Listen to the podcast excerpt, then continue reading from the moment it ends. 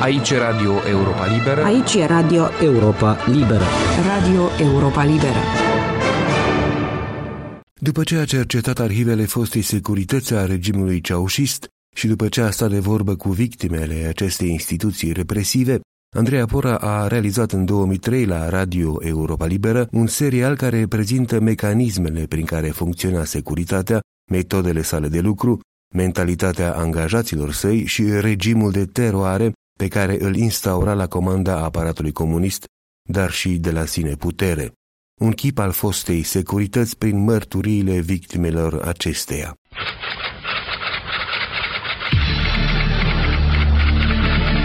Întâlnire cu istoria Pagini din dosarele securității Țăpuș Constantin nu a fost nici dizident, nici membru PNC sau PNL, nici dușman al poporului, nici măcar vreun contestatar de temut. A fost și este un om simplu, cam rău de gură, nemulțumit de mizeria zilnică. Cozile, frigul din casă, igrasia de pe pereți, curentul tăiat când te așteptai mai puțin, Propaganda comunistă, minciuna devenită scop în sine, îl exasperau. Seara, sătul de toate și de toți, dădea drumul la radio, un aparat la care ține foarte mult, după cum notează unul dintre informatori, și asculta Radio Europa Liberă. Țăpuș Constantin avea însă un obicei prost. Colporta știrile transmise de acest post de radio la locul de muncă.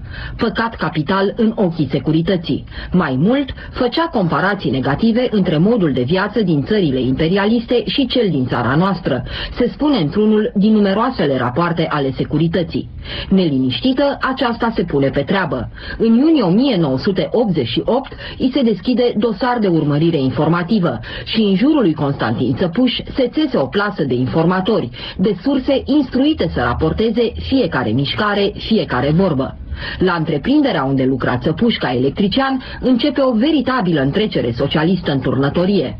Notele informative curg aproape zilnic, iar ofițerii de securitate care l aveau în lucru se întrec la rândul lor în a înainta rapoarte și a concepe planuri de măsuri. Constantin Țăpuș spune că nu a bănuit că intrase în vizorul securității, că nu i-a dat prin cap nicio clipă că proprii colegi cu care împărțea mizeria cotidiană îl turnau.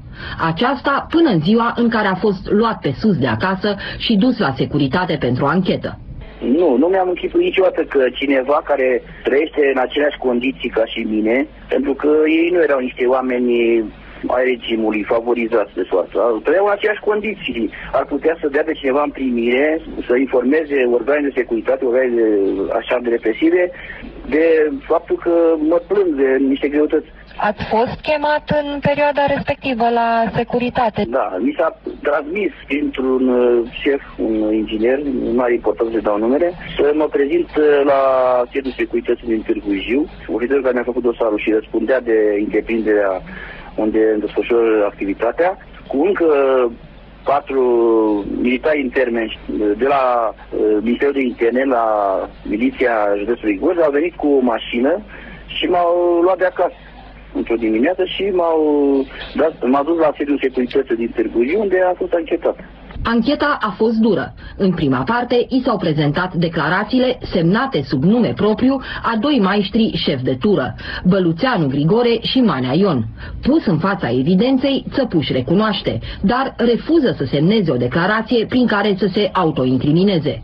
Securiștii trec la amenințări. L-a amenințat la modul că voi face pușcărie, tribunalul militar mă va judecat și uh, o să spun și ce n-am făcut. Uh, au refuzat să scriu că am comentat ostil uh, politica internă și uh, externă a țării, pentru că am spus, domnule, eu am comentat, dar am făcut-o principial și nu vreau să scriu uh, cuvântul ostil, înseamnă altceva.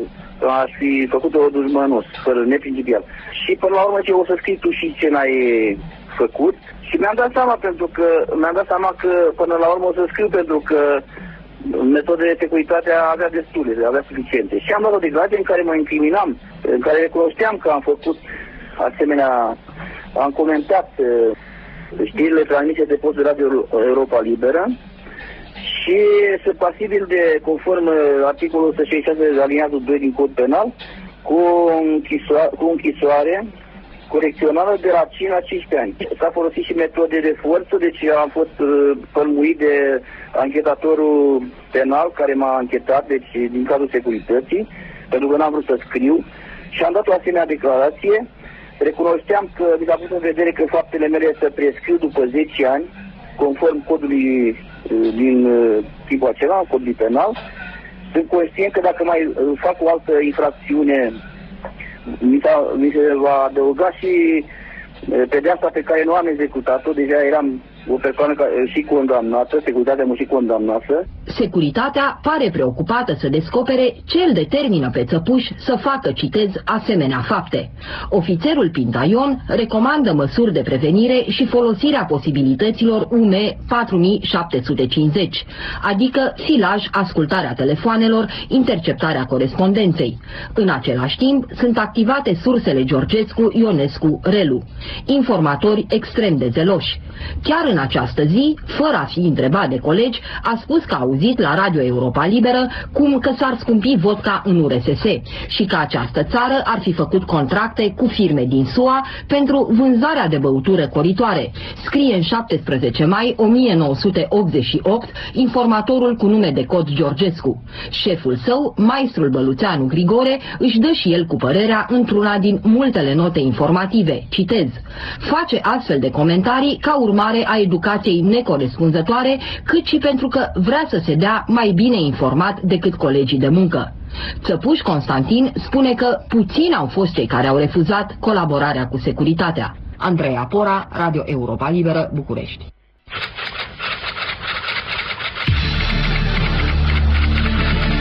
Întâlnire cu istoria. Pagini din dosarele securității. Aici e Radio Europa Liberă. Aici e Radio Europa Liberă. Radio Europa Liberă.